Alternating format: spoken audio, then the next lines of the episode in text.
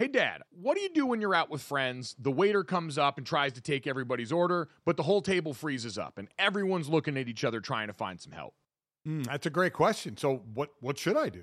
You should have some confidence, Dad, or as our friends at Jägermeister call it, shotfidence. If everyone's having trouble ordering, here's what you do you take charge, you grab the bull by the horns, you find that dog in you, and you make an executive decision and just order for the table a round of ice cold Jägermeister shots. Damn, that's cold because apparently we've all been drinking Jägermeister wrong.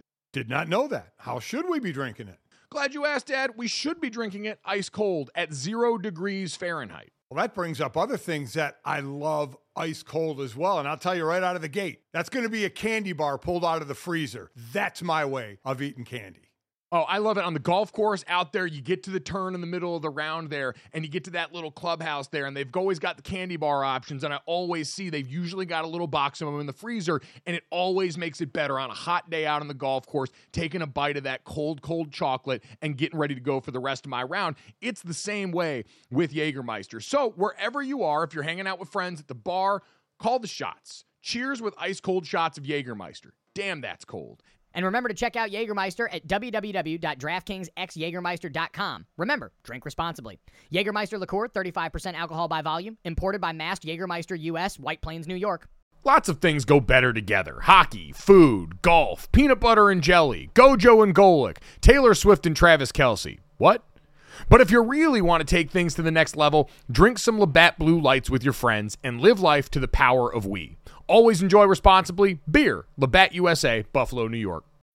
When you need mealtime inspiration, it's worth shopping Kroger, where you'll find over 30,000 mouth-watering choices that excite your inner foodie. And no matter what tasty choice you make, you'll enjoy our everyday low prices, plus extra ways to save, like digital coupons worth over $600 each week. You can also save up to $1 off per gallon at the pump with fuel points. More savings and more inspiring flavors make shopping Kroger worth it every time.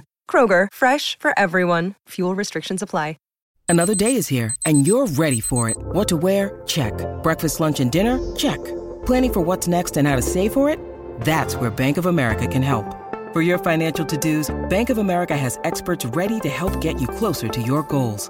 Get started at one of our local financial centers or 24-7 in our mobile banking app. Find a location near you at bankofamerica.com slash talk to us. What would you like the power to do? Mobile banking requires downloading the app and is only available for select devices. Message and data rates may apply. Bank of America and a member FDIC.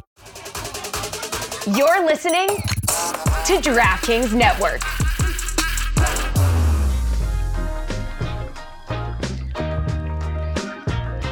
Welcome back. Welcome oh. back. Wow. All right. Yeah. You, know you don't talk for like 10 minutes and then it's time to talk and you've been traveling for 22 hours and you're going to die on the air. Um, welcome back to Gojo and Golic. I'm Jessie Cofield. Someone we, had a good yeah, time in Italy. someone had a, someone had a good time in Italy eating all that pasta and traveling for 22 hours. Okay, so Saturday, Duke Notre Dame barn burner. Okay, and then Notre Dame running back Audric Estime ran 30 yards for a go-ahead touchdown. 31 seconds left. Lifted number 11 Notre Dame to a 21 14 road win over number 17 Duke. They barely got away with that W, guys. And here's how it looked and sounded in the booth. We had Gojo calling his first Notre Dame game along with Chris Hassel. Take a look. Five on the play clock, 38 on the game. They're at the 30-yard line, second and 10 after the spike. Takes the shotgun snap. Estime has the handoff. He breaks it free. Up the middle. Touchdown, Notre Dame. Estime from 30 yards with 31 seconds left.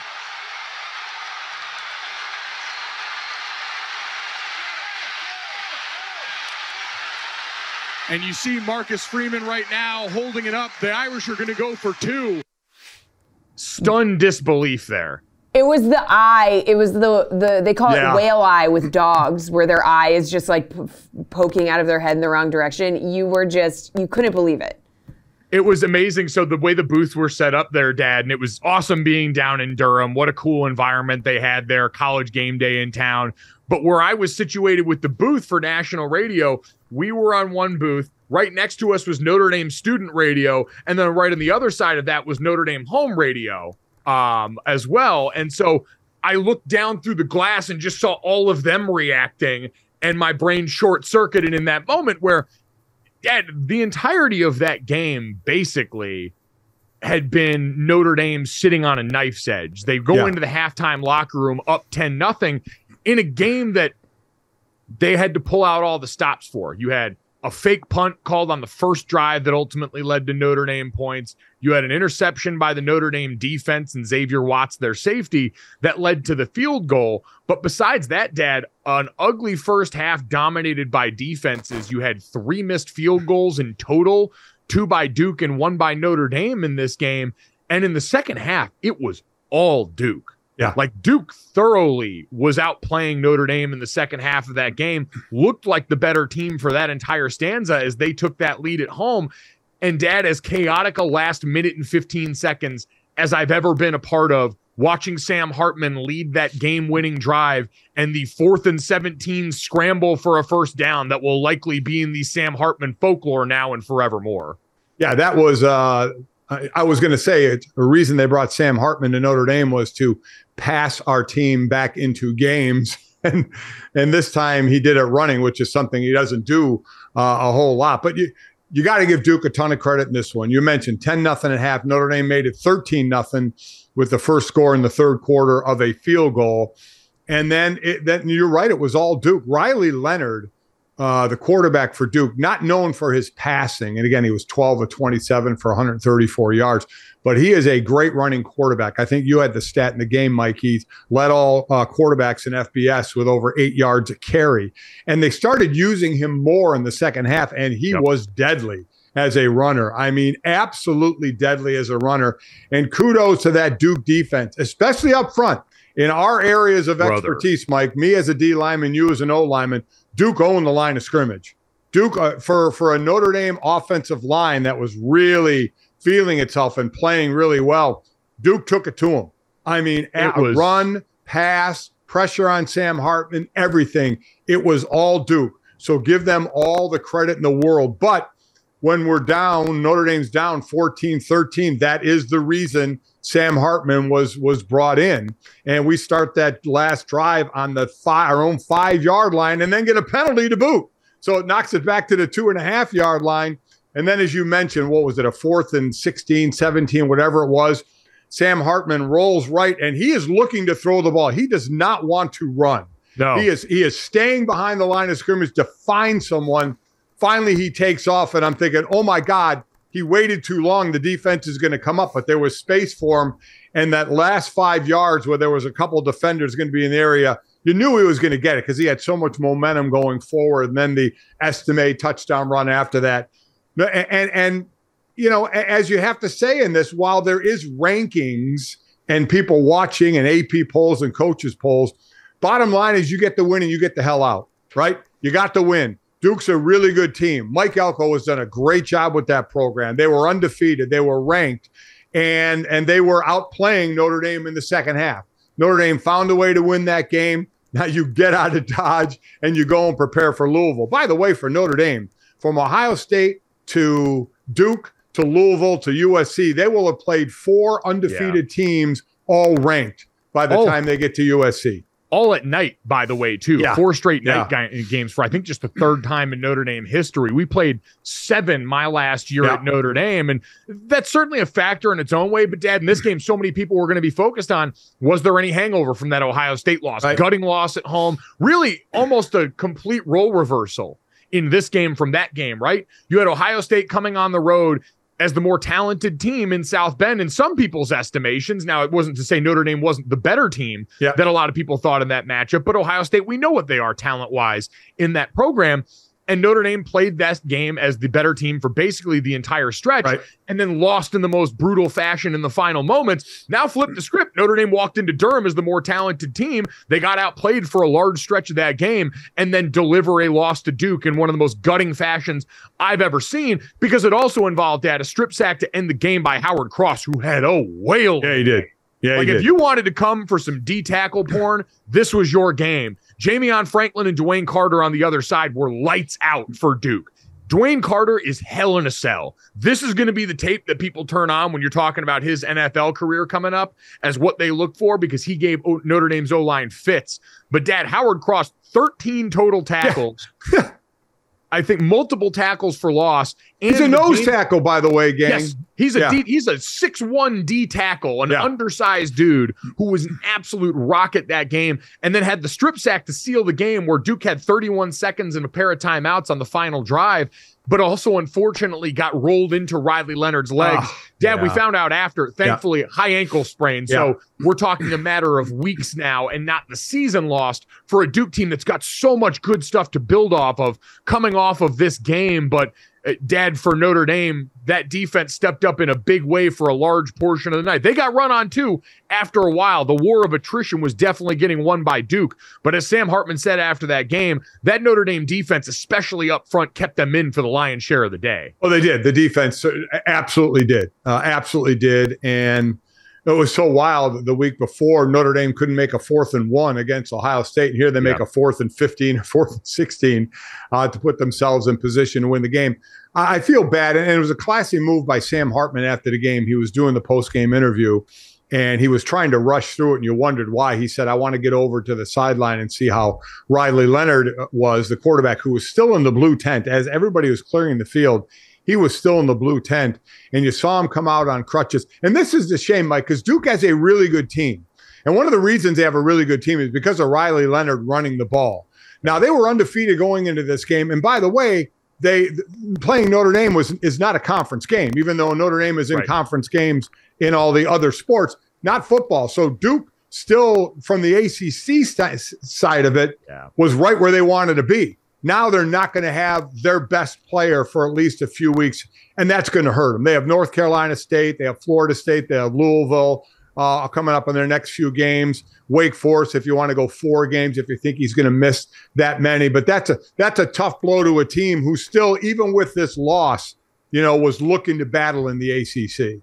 Yeah, you had a really nice like quartet of teams near the top of the ACC. We know they had already beaten Clemson, but Florida State, Miami, North yeah. Carolina, this Duke team could have made for a really fun and still might make for a really fun stretch. But you're right, it was insult to injury at the end of that game in a way that was a bummer. Cool move by Sam to go over there and, and do that for them. So, Dad, Notre Dame, or excuse me, Duke is going to have that to contend with coming off of this game where I still think the program's on a real upward trajectory. We were with our stats guy, was a Duke lifer, had been around there, had yeah. been an SID there for a while, and said the things you saw in that game, Duke students showing up early, running down into the stands, the stuff normally reserved for Cameron and the basketball team that popped in here, That stuff that Mike Elko can build on. He's done a great job in building that program, and this is only going to help that. But that's a kind of win that could have been a program springboard that now they're going to have to search for yet again.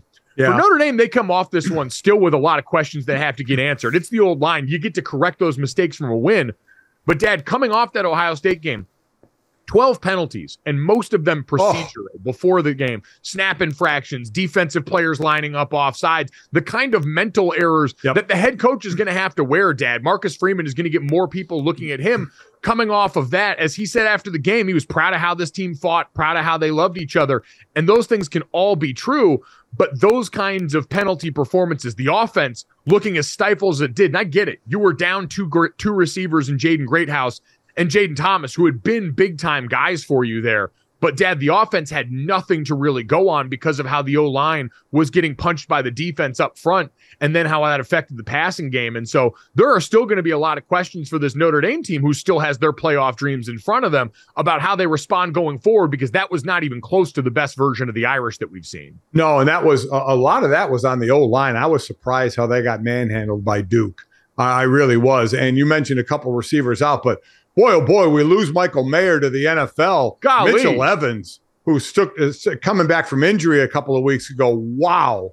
Has he been an absolute gem on that offense? And they needed him, Estime, obviously, and Sam Hartman. But you're right, those penalties, those penalties will make a coach pull his hair out more than a physical penalty by a false start, by lining up off sides. And I get where the coach is involved. But again, I'm not at practice. I don't know if they're if they're lining up off sides in practice and it's Sure. not, you know, not getting corrected or they're or they just move on, or if they're false starting and they're just moving on. So I, I'm one of those that puts a lot on the players. You know, you're the ones on the field. Uh, that, that and, and if you're not doing that in practice, the expectation is you wouldn't do it in the game. But they were. Now again, it's loud in Duke uh, for sure, especially when your offense is on the field, and we've seen that have an effect uh, on offenses in the past, and it certainly had an effect here. But that O line, that that's that meeting room was going to be a tough one. I think they have Louisville next, and then they have USC now. Uh, USC, who that's going to be a lot on Notre Dame's defense from that offense, but Notre Dame, uh, USC's defense isn't very good either. So that's that'll be an interesting one in a couple of weeks. No, I, I'm with you. And ultimately, for Marcus Freeman and company now, you do get to correct these mistakes Yep.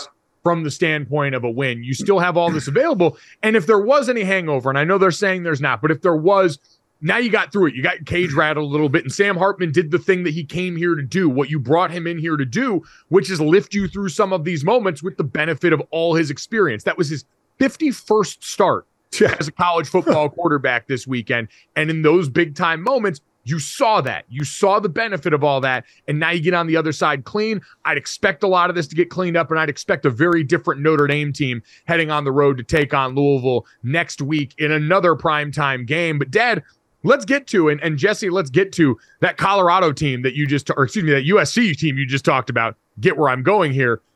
Playing a game against Colorado that was interesting, Jessie, ended up a lot closer than I think most people would have expected for a game that started off with a 21 point spread in favor of USC. Yeah, I mean, Caleb Williams came out and he threw for six touchdowns. The first half of this game looked like USC was just going to stomp them, just roll over the Buffaloes. Second half, different story. We see the Buffaloes come out, score 27 points, cut USC's lead to a touchdown with 143 to go. Ultimately, they couldn't pull it off. But Coach Prime, he had nothing but good things to say to his guys in the locker room after this game.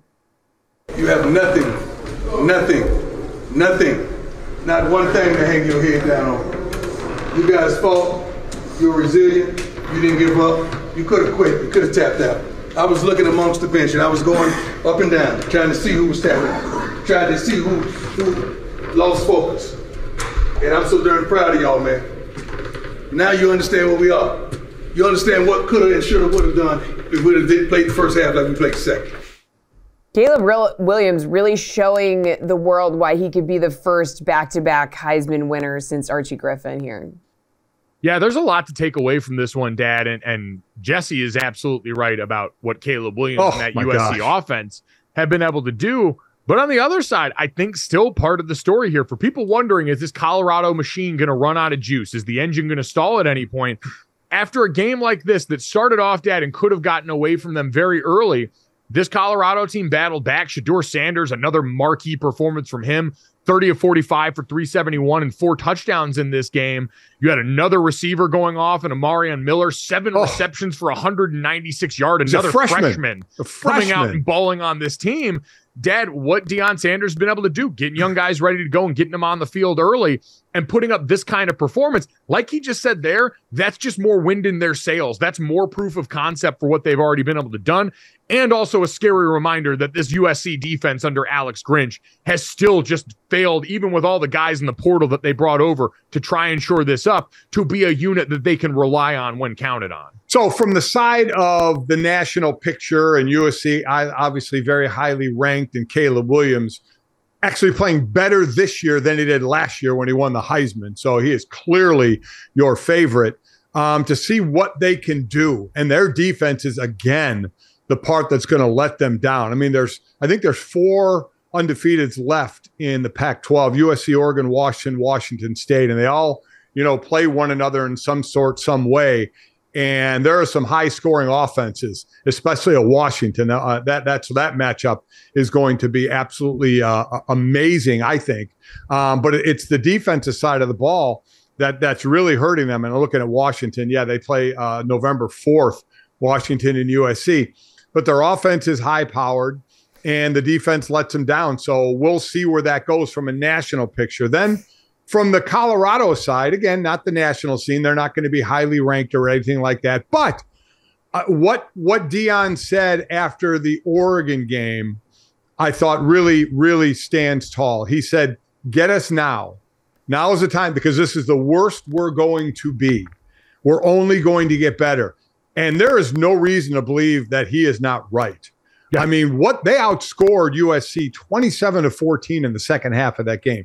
Shedeur Sanders, now you're not going to have, you may lose him this year. You may come back. Although, we'll I mean, see. Deion Sanders saying he's not going to go out to be number two quarterback taken. He claims well, he's coming back. The NIL money's there and all that. And it's quite honestly, Dad, depending on what his draft grade looks like realistically amongst a deep class, actually not the craziest thought in the world that he would. Oh no, no, exactly right. If he's ranked as you know third or fourth quarterback, he may come back to be the number one quarterback. We'll wait and see. And you know where they're going to go in the portal. They're going to go lines in the portal, right? O line, D line. They're going to have to get some experienced guys there to protect the quarterback. Um, it will be interesting once they're without they're without Shedeur Sanders what's going to happen. What's the next quarterback lying in wait because he is playing phenomenal in what he's doing. But they are they are a team to watch. They're a fun team to watch. Uh, and Deion, I, I love how Deion handled the loss at Oregon, the loss here. I really like the way he's, he's coaching these kids. He is a bit of old school. He's a bit of new school as well. With with you know, hey, we don't mind the bright lights on us and all that goes along with it. But he coaches old school as well he's he's got it going on there. And I know we talk about them week after week after week, but it was such a bad program, and he's such a a huge star in the world of sports. It's hard not to look at them. Oh, I mean, we saw Kevin Garnett and Paul Pierce showing up out there. Matthew McConaughey, Will Ferrell. The sideline guest list looked like early 2000s USC. Yeah, we talked yeah. about it last week. And in a game where so many people were wondering, was Oregon going to be a harbinger of things to come with this team against the better teams on their schedule? And they flipped the script on that in a way that has a lot more people, I think, continuing to drink the Colorado Kool Aid. And also a lot of people looking at USC going, I wonder how much longer they're going to continue to rock with Alex Grinch, their defensive coordinator. Right. Guy who Lincoln Riley knows and has been partnered with going back to his time in Oklahoma.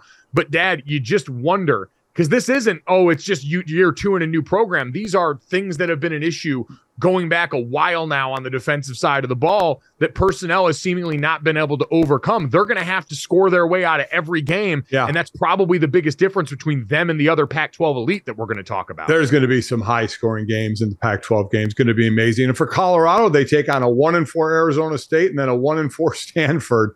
Uh, Stanford maybe one and five by them. We'll wait and see. So they, could have a couple of wins. Remember, they need three more uh, to be bowl eligible, and I think they're absolutely going to do.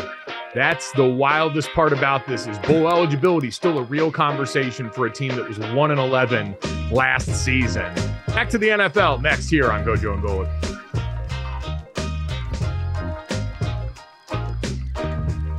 All right, guys, let's talk about Jägermeister.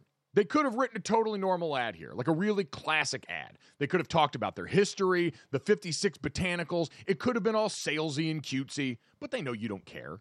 Jägermeister doesn't want to be like all those other ads you've seen and heard. They just wanted to say two things Jägermeister is great, but everyone has been drinking it wrong.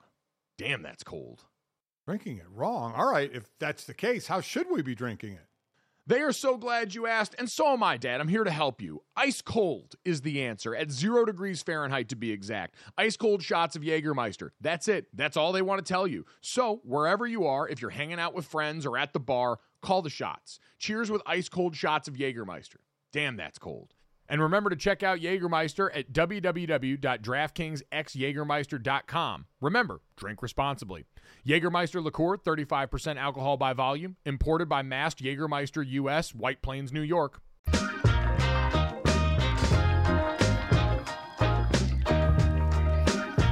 Welcome back to Gojo and Golic. The Giants and Seahawks will close out week four from MetLife Stadium this evening. And the Seahawks, surprisingly, are like just MetLife dominant here. So they're 5 0 at MetLife Stadium, including the only Super Bowl title in franchise history. Three of the five wins have come against the Giants. They are 28 and 12 all time on Monday night as well, a 700 win percentage. Guys, that is the best of any team.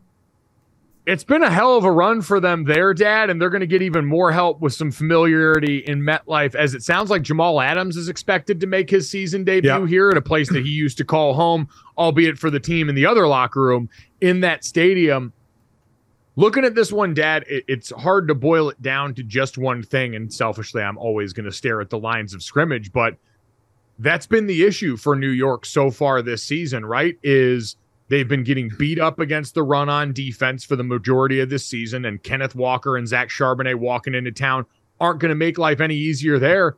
And then offensively, they're getting ready to start their fourth different offensive line combination already this year. Andrew Thomas still not ready to come back. They get Ben Bredeson out of concussion protocol, but that unit, Dad, already was going to need some help being quality this year with John Michael Schmitz, a rookie starting at center, Evan Neal trying to take the a next step at right tackle after a tough rookie season. But they just haven't been on the field together long enough to come even close to realizing that potential. And it's going to make life difficult for everybody on both sides of the ball when that's your issues. I, you know, I, I think people don't realize it's said, but I don't think people really understand that that the offensive line has to be the most cohesive unit on the field. Those are five guys that have to work with you in unison, have to be able to work together without really communicating verbally at times. That's how good they have to be. As you mentioned, you got a rookie at center, you got a right tackle who struggled last year, his rookie year, and you got supposedly your best player, your left tackle who got paid, who's not been playing. So that that really, really hurts you from a consistency standpoint to get your running game going to help your passing game because we know in this offense that's what has to happen. And with Saquon Barkley still, you know, uh, gimped up the way he is, Breida is the guy carrying the ball, but they this needs to be an evenly paced offense running and passing. It's tough for them to live just on one over the other. If they were to live on just one, and that's if Saquon was healthy, it would be more the run or hit him with swing passes uh, the way they did last year. But they just don't have the ability to do that right now. So uh, I, I think it's going to be tough for them. I think obviously a lot was expected out of them, and I called that first game when they got blanked forty to nothing against Dallas. That left just a horrible taste in everybody's mouth. I still don't know if they know who they are right now because they have been hit with the injury bug early on at some really key positions to try and get any kind of continuity. Yeah, it, no, it has been brutal for a team that was already, and we've talked about this with the Minnesota Vikings, right? Doomed for regression because of what your record was Yeah. in one score games Yeah. last year. For Minnesota, it's been compounded by them turning the ball over so much in a way that also does not seem sustainable on their side. That seems like it's going to level set at some point. Unfortunately for the Giants here, their problems do seem a little bit more baked in, and especially because of injury. And we talked about this with the games from this weekend, right? You look at a team like the Miami Dolphins, you can be humming on all cylinders, but then you have a few poorly timed injuries in the right places. And all of a sudden, in this league, especially across the lines of scrimmage, there's just not that kind of quality depth for all of these groups involved here now. And Dad, for Seattle on their side, they came in under the burden of expectations of last year, being a team that took that step under Geno Smith that most people didn't anticipate. In the wake of losing Russell Wilson, they responded strong. And now they play in a division that, based on what we've seen from the Los Angeles Rams early and who we know the 49ers are, in an NFC, all of a sudden looks like a compelling case for a three playoff team in uh, that division inside a conference in the expanded playoffs that's also the weaker side of the NFL. Yeah, I, I I don't think any of us saw what was going on with the Rams, right? I mean, No. I, I do not. Uh, Puka again. Who knew we'd be talking about a Puka, right? With 39 and, catches. and not just talking about him, but talking about him as one of the best receivers in the early NFL season, leading in a variety of categories and being targeted more. He's getting car- targeted like prime Calvin Johnson right now, for God's sake. I mean, it, it is it is absolutely amazing. And remember, this is a team that that has Cooper Kupp, you know, who has the uh, the injury to his hamstring, and, and I don't know when that's going to be or how that's going to be around. And for I'm just saying his first name for people that don't know, Puka Nacua is his name. He's been targeted 52 times and has 39 receptions, averaging almost 13 yards per. It has been amazing, and this team has been a surprise. So I agree with you. And what we thought was San Francisco, then drop down at Seattle, then drop down it's the Rams, then drop way down it's Arizona. As you mentioned before, Arizona's not making any kind of playoff run, but they're going to be a tough out for teams. They are they are playing teams a lot tougher than I thought they were going to do. And we heard also Kyler Murray is staying on the the pup list, so it's still going to be a few weeks before he plays. So we don't know where that quarterback situation is going at the end of this year.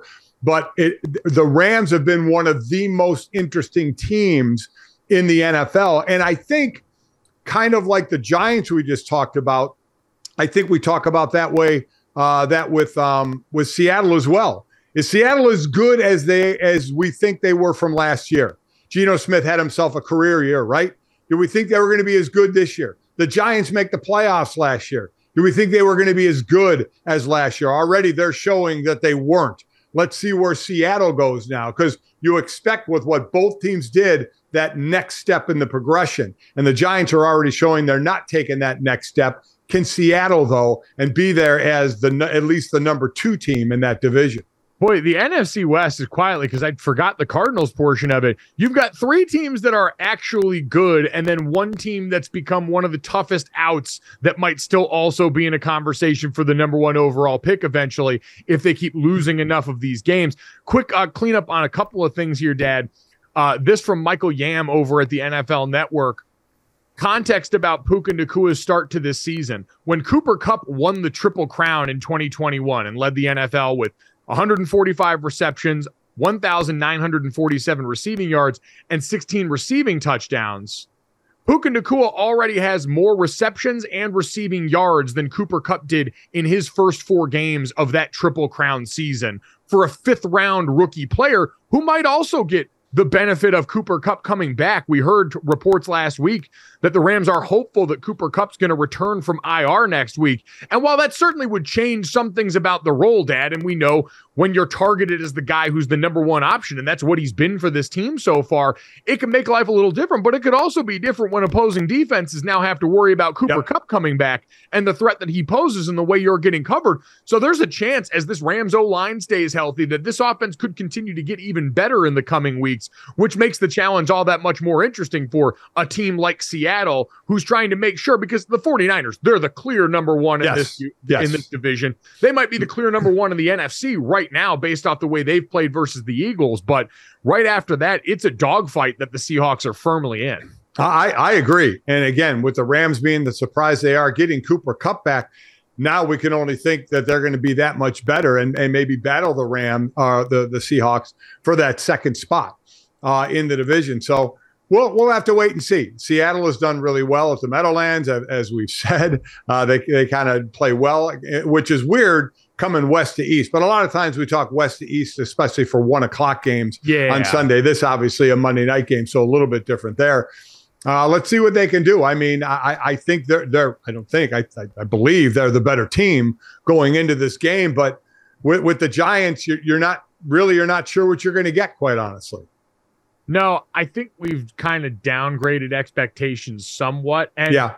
I still count on the offensive brain trust there between Kafka, Kafka and Daboll to be able to get the most out of what this unit can be. But again, because there weren't substantial acquisitions outside of tight end and a little bit in the draft in the uh, wide receiver room, right. and you've been banged up at offensive line and running back now, the foundation is kind of cracked and you didn't do enough to add to all the bells and whistles elsewhere for me to feel like I would expect a ton from this team right now. They're probably not good enough to overcome that, right? I mean, no. basically, is what we're saying. There are some teams that are good enough to overcome some injuries, and it doesn't seem like the Giants uh, are going to be one of those teams to be able to do that, depending on how long these guys are out. No, certainly not. So we'll wait and see what happens uh, as we get set for that on Monday Night Football. But coming up next, let's take a look back and crown the members of our all weekend team next here on Gojo and Golic.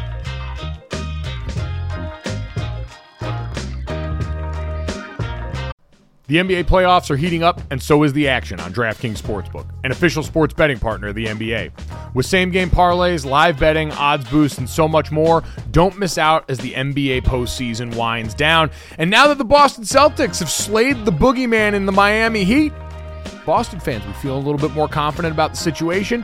You can decide right now, and if you're new to DraftKings, you can also check this out. New customers can bet 5 bucks to get 150 in bonus bets instantly. So download the DraftKings Sportsbook app now and use code GOJO. That's code GOJO for new customers to get 150 in bonus bets when you bet just 5 bucks. Only on DraftKings. The crown is yours. Gambling problem? Call 1 800 Gambler. Or in West Virginia, visit www.1800Gambler.net. In New York, call 877 8 HOPE NY or text HOPE NY. That's 467 369. In Connecticut, help is available for problem gambling. Call 888 789 7777 or visit ccpg.org. Please play responsibly.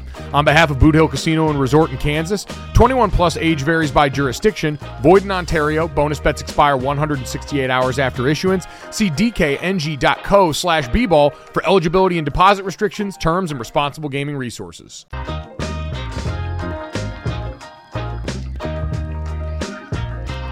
Welcome back to Gojo and Golic. I'm Jessie Cofield.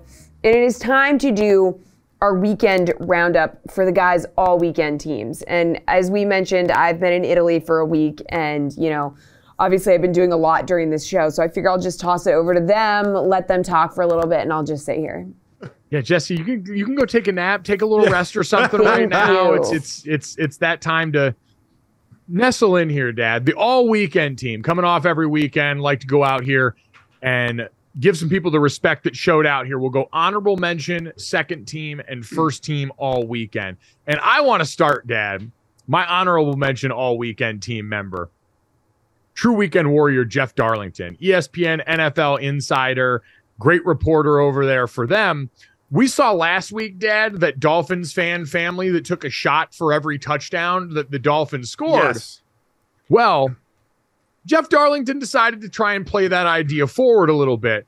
Jeff was delayed in Buffalo's airport after covering the Bills win over the Dolphins. And so, him and a bunch of fans decided to make the most of it. He said they were going to drink every time they showed Taylor Swift on Sunday Night Football, and that he was going to buy shots for the entire bar every fifth time they showed her. Now, I think the final count, Dad, was 17 shots of Taylor Swift Oh. during that game.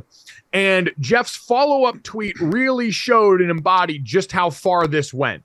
Because a lot of people were obviously worried about what that could mean. We knew that everybody, the NFL, was going to milk this situation for all it was worth. And Jeff Darlington said, and now we're delayed again because a guy puked when he boarded the plane. Oh, Not kidding. My bad. Question mark. Yeah, Jeff, I think you got to wear that one because it sounds like you fueled that disaster that now kept that plane from moving even further. So, honorable mention all weekend team goes to Jeff Darlington, party man himself, for facilitating a good time during the delay. That's a good one. That that's a good one. To get someone to you know have to puke and rally is uh, is always an interesting thing to do. Mine and and and because it was a big thing, the Ryder Cup is a big thing. I'll say that, but because we didn't win, I'll only give Europe honorable mention. But I, I got to give it to them. I mean, they beat us 16 and a half to 11 and a half, and they listen. They smoked us. And as we heard Jason Sobel come on, and we talked to Keegan Bradley last week. I mean, analytics has become such a big part of golf now as well. And the Europeans were able to set up the golf course to their favor, and more power to them. More power to them to be able to do that. I'd like it one year if if Americans or Europeans are much better at putting to one year set it up as a putt putt course and just do the Ryder Cup as a putt putt course. How cool would that be?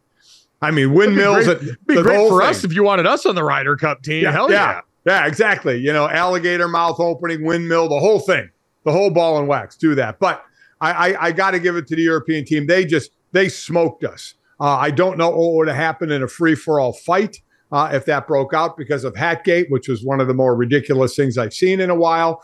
Uh, to see golfers really mad and upset. Really, one Rory McIlroy, uh, the other being the uh, the caddy in LaCava, which was which was absolute money to watch. Um, but I have to give them the honorable mention again. If USA had won this, they they would be getting my first team. Uh, but I'll give Europe honorable mention because they did take us behind the woodshed. If they do go to the putt putt version of this, that just means the broadcast team has to be Rob Riggle and Joe Yep. Test. It's got to Exactly be the right. Moly broadcast Yep. team on this. Yep, it's exactly right. Has to do it. That'd be All right. awesome. That'd be that'd be incredible. Um, if anyone takes that idea, that's our intellectual Yes, property, is. and we will sue you. Um, Yep. Let's get to the second team of the all weekend team. Mine, dad, and this uh, selfish little plug here, as we played the audio before from college football Saturday night, powered by Learfield, where myself and Chris Hassel were on the call for the Notre Dame and Duke game on national radio. We're going to be heading to Athens this week as we're going to have a likely ranked, ranked top 25 matchup between number one Georgia that just got out of Dodge Ooh. this last weekend and skated by one against Auburn. And then Kentucky, who put it on the Florida Gators enthusiastically in a game dominated by the guy that's the second team member of my honor or of my all weekend team, Ray Davis, the transfer running back who was dominant fourth in the SEC in rushing last year at Vanderbilt, his time with the Commodores, came over to Kentucky and in an offense manned by Liam Coen, who came back from the Los Angeles Rams, went out and rushed for a career high 280 yards and four touchdowns, including three touchdowns in the first half against the Florida Gators. Dad, my biggest beef here is Ray Davis was 19 yards shy of the of the Kentucky single game school rushing record when Mark Stoops took him out of the Oh. game.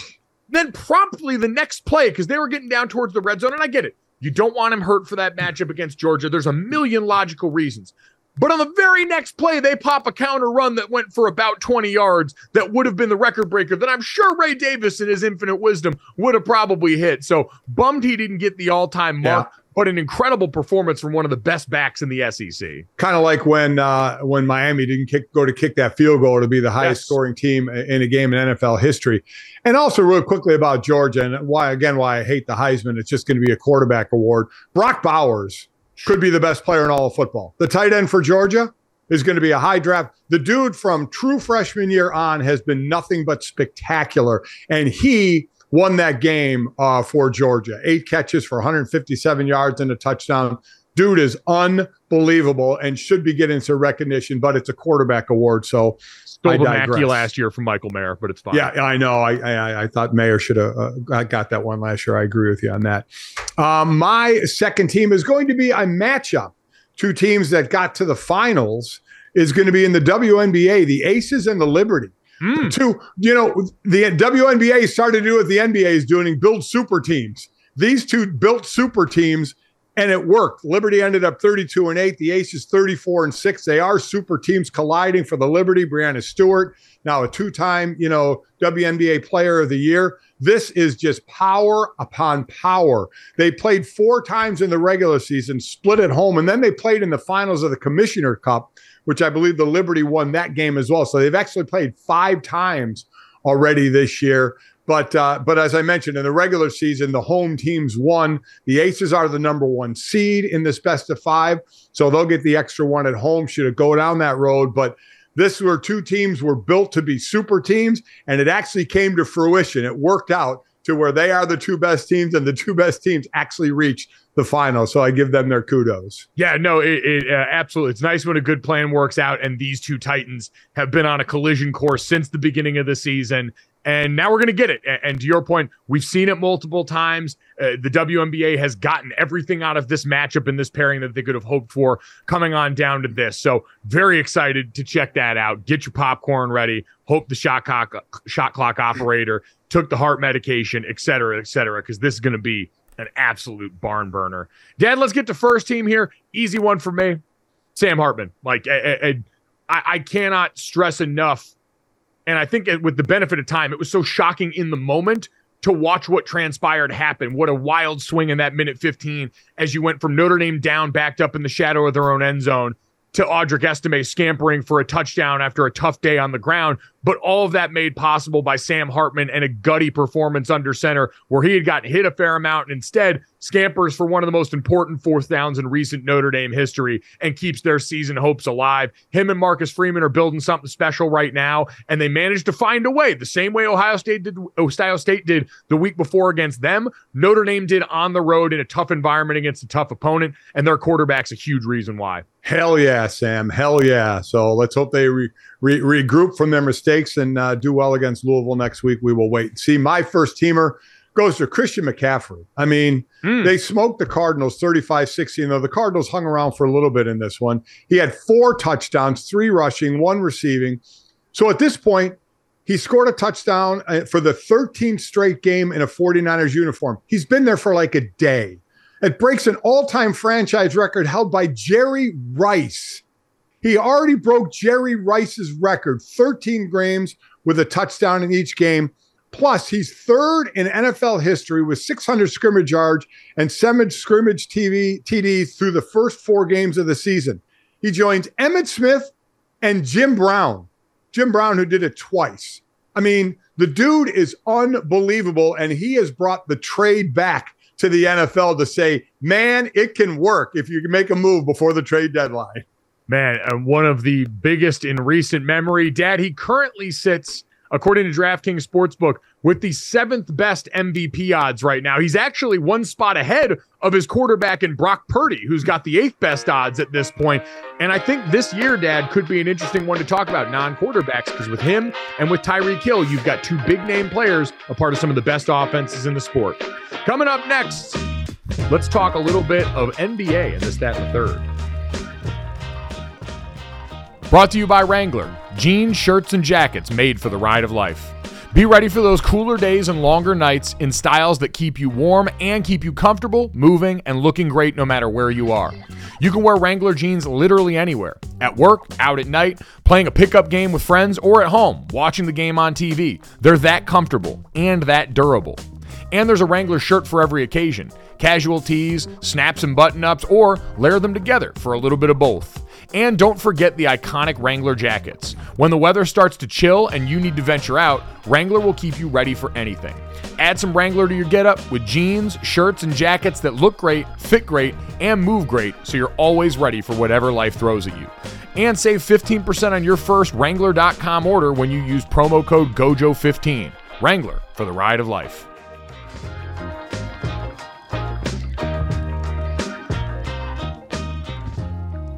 Mother's Day is around the corner. Find the perfect gift for the mom in your life with a stunning piece of jewelry from Blue Nile. From timeless pearls to dazzling gemstones, Blue Nile has something she'll adore. Need it fast? Most items can ship overnight. Plus, enjoy guaranteed free shipping and returns. Don't miss our special Mother's Day deals. Save big on the season's most beautiful trends. For a limited time, get up to 50% off by going to Blue BlueNile.com.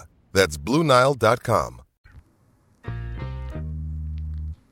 Welcome back to Gojo and Golic. Mike Golic Jr., Mike Golic Sr., Jessie Cofield back from a wonderful jaunt through Italy. We're going to get you to this, that, and the third. Three quick stories to finish off the day. As always, make sure you download, subscribe, rate, review, leave us that five star rating, and check us out on DraftKings YouTube channel as well as DraftKingsNetwork.com and Samsung TV Plus uh, from 8 to 10 a.m. Eastern live Monday through Friday right here. And Dad, let's start off with this. Jrue Holiday finally completes the last leg of this trade uh, blockbuster between the Portland Trailblazers and the Milwaukee Bucks that landed the Milwaukee Bucks Damian Lillard and landed the Portland Trailblazers another asset that they have now flipped to the Boston Celtics, dad. Jrue Holiday, one of the best two-way guards in the NBA, now heads to Boston. In exchange, the Portland Trailblazers get center Robert Williams and guard Malcolm Brogdon in this deal a 2024 pick via fir- uh, first round pick via Golden State, and then a 2029 first round pick are also heading to the Blazers as a part of this deal. So, Dad, the haul now complete for the Blazers the other day. And the thing that stands out to damn near everyone, because we've seen all the reporting on this about how Miami believes that they were not dealt with in good faith that the Miami Heat got left on red for a number of months because of how things transpired with Dame and his camp's very public demands that they wanted to go to the Chiefs. And what you end up with is the two biggest competitors for the Miami Heat in the Eastern yep. Conference both getting substantially better as a result of this trade by the Portland Trailblazers in a petty move for the ages. Yeah, they're, they talk about uh, having a chip on their shoulder. Miami's got to have one all year because of the way this thing worked out. Portland gets a couple more draft picks in this one. I love the way Robert Williams plays, who goes to Portland from Boston. Uh, I love his toughness on the court. So he's at Portland now, along with Brogdon. And for Jrue Holiday, I, you know, I'm happy he went, you know, he went from a contender in Milwaukee to Portland where that probably wasn't going to happen, but now he's back on a contender again, uh, wearing a different shade of green uh, in Boston. So at least for him, he's still going to be on a team that that is contending in a very, very stacked Eastern Conference. So we'll wait and see how the draft picks turn out for Portland. Did this turn out to be the best deal for Portland now that a couple more draft picks were involved? I know that's what a lot of people were waiting for. Yeah, and for them, they're going to have plenty of size out there between DeAndre Ayton and Robert Williams, both on that Portland roster now. And then, Dead, it's going to be fascinating for the uh, Boston Celtics now.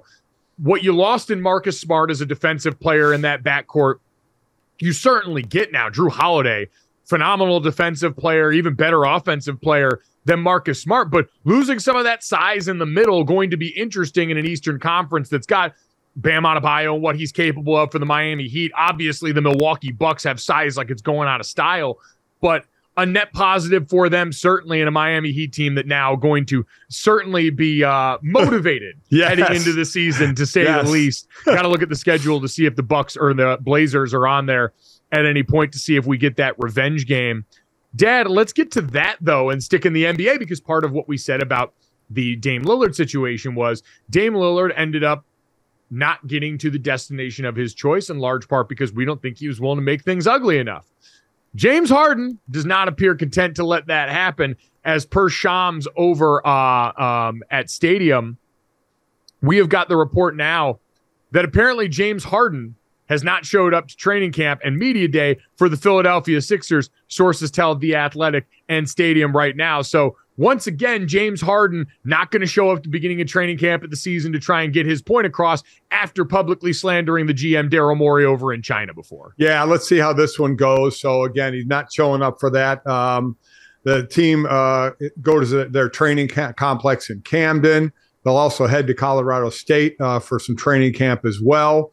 Remember, he requested uh, requested a trade back. I believe it was June 30th.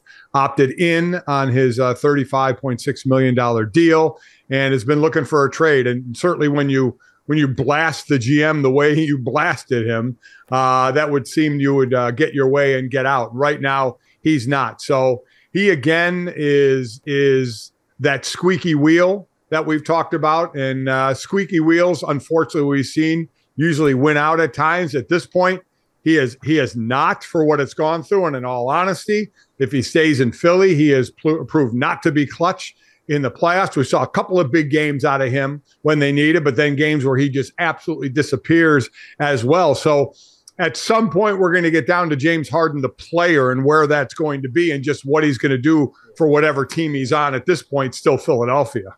I forget what the name of the show is, and excuse me on that, but Kevin Garnett, Paul Pierce, um, and company were talking about this though, and the amount of times James Harden has done this, Dad, and Kevin Garnett was the one that authored the phrase. He's wiggled himself out of a lot of situations, and you don't get infinite wiggles.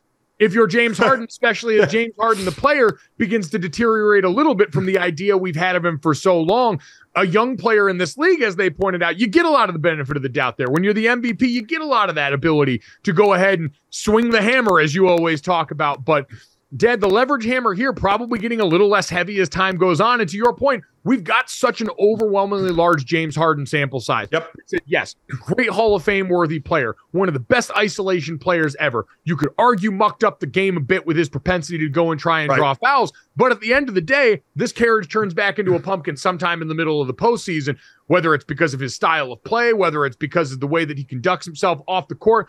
I don't know what it is, but at this point, we know the results and the evidence is too overwhelming to ignore at this point.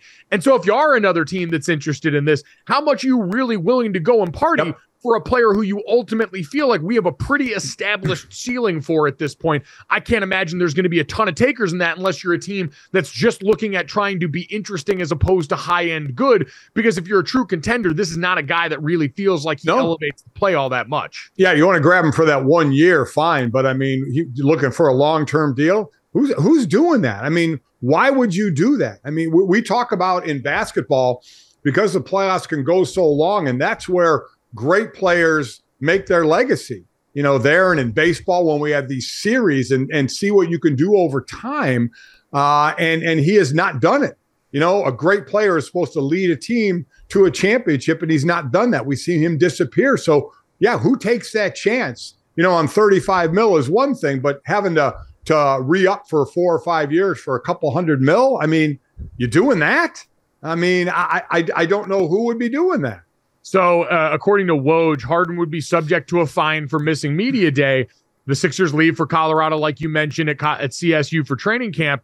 And the Sixers and Clippers have talked recently, but there doesn't appear to be any traction as far as a trade. And Dan, that might be the one team to keep in mind. The Clippers were one that were mentioned right. in the saga surrounding Jrue Holiday after the Dame Lillard trade of someone who might swing, a contender looking for guard play that might be able to elevate them going forward. And we know with Steve Ballmer, someone who certainly courts interesting in being the center of attention and things as well. Dad, speaking of attention, let's get to the third. What an exit potentially for Red Star Joey Votto as he was ejected early in a loss to the Cardinals that might turn out to be his finer Major League Baseball game, Dad. The 40 year old has spent all 17 seasons with the Reds. We've seen him be one of the most colorful characters yes. with the media, and he got the huge standing O when he stepped up to the batter's box and then promptly struck out on a foul ball and then started to argue with the umpire and then ultimately got himself tossed out of the game. I mean, do you think the the refs would have some kind of spatial awareness to know it might be his last game and to to not toss him right away? It was the I mean, first inning. Like, yeah, and it was just, from the dugout. Like he yeah. was yelling from the dugout. It's yeah, crazy. I mean, to, to, give a little bit of, hey, this could be your last game. I get it, man. I want to respect your years in the league. I don't want to toss you right now, but as we know, the umps in baseball love to be the show. I think more than the players want to be the show. But what what an exit that he is a colorful player. There is no doubt about that. But if if that were to be his last game and he got tossed right out of the gate, that would be absolutely amazing he did tweet out, as you just saw there for anyone watching, I cannot holler at the umpire from our team's bench. He was completely justified and ejected me. For those who wanted me to see me play today, I'm sorry. His 15th career ejection could be his last. Dad, maybe he just wanted to get a head start in the shower. He knew this was going to be the last day. He knew he was going to be done. Let him bask in the moment there, get one big loud headline on the way out there, and call it a day. Post game meals, baby. He's getting in line. Post game meal. Get a head start on downloading, subscribing, rating, and reviewing us, leaving us that five star rating, and checking us out here every day. Thanks so much. Enjoy Monday Night Football. Talk to you tomorrow.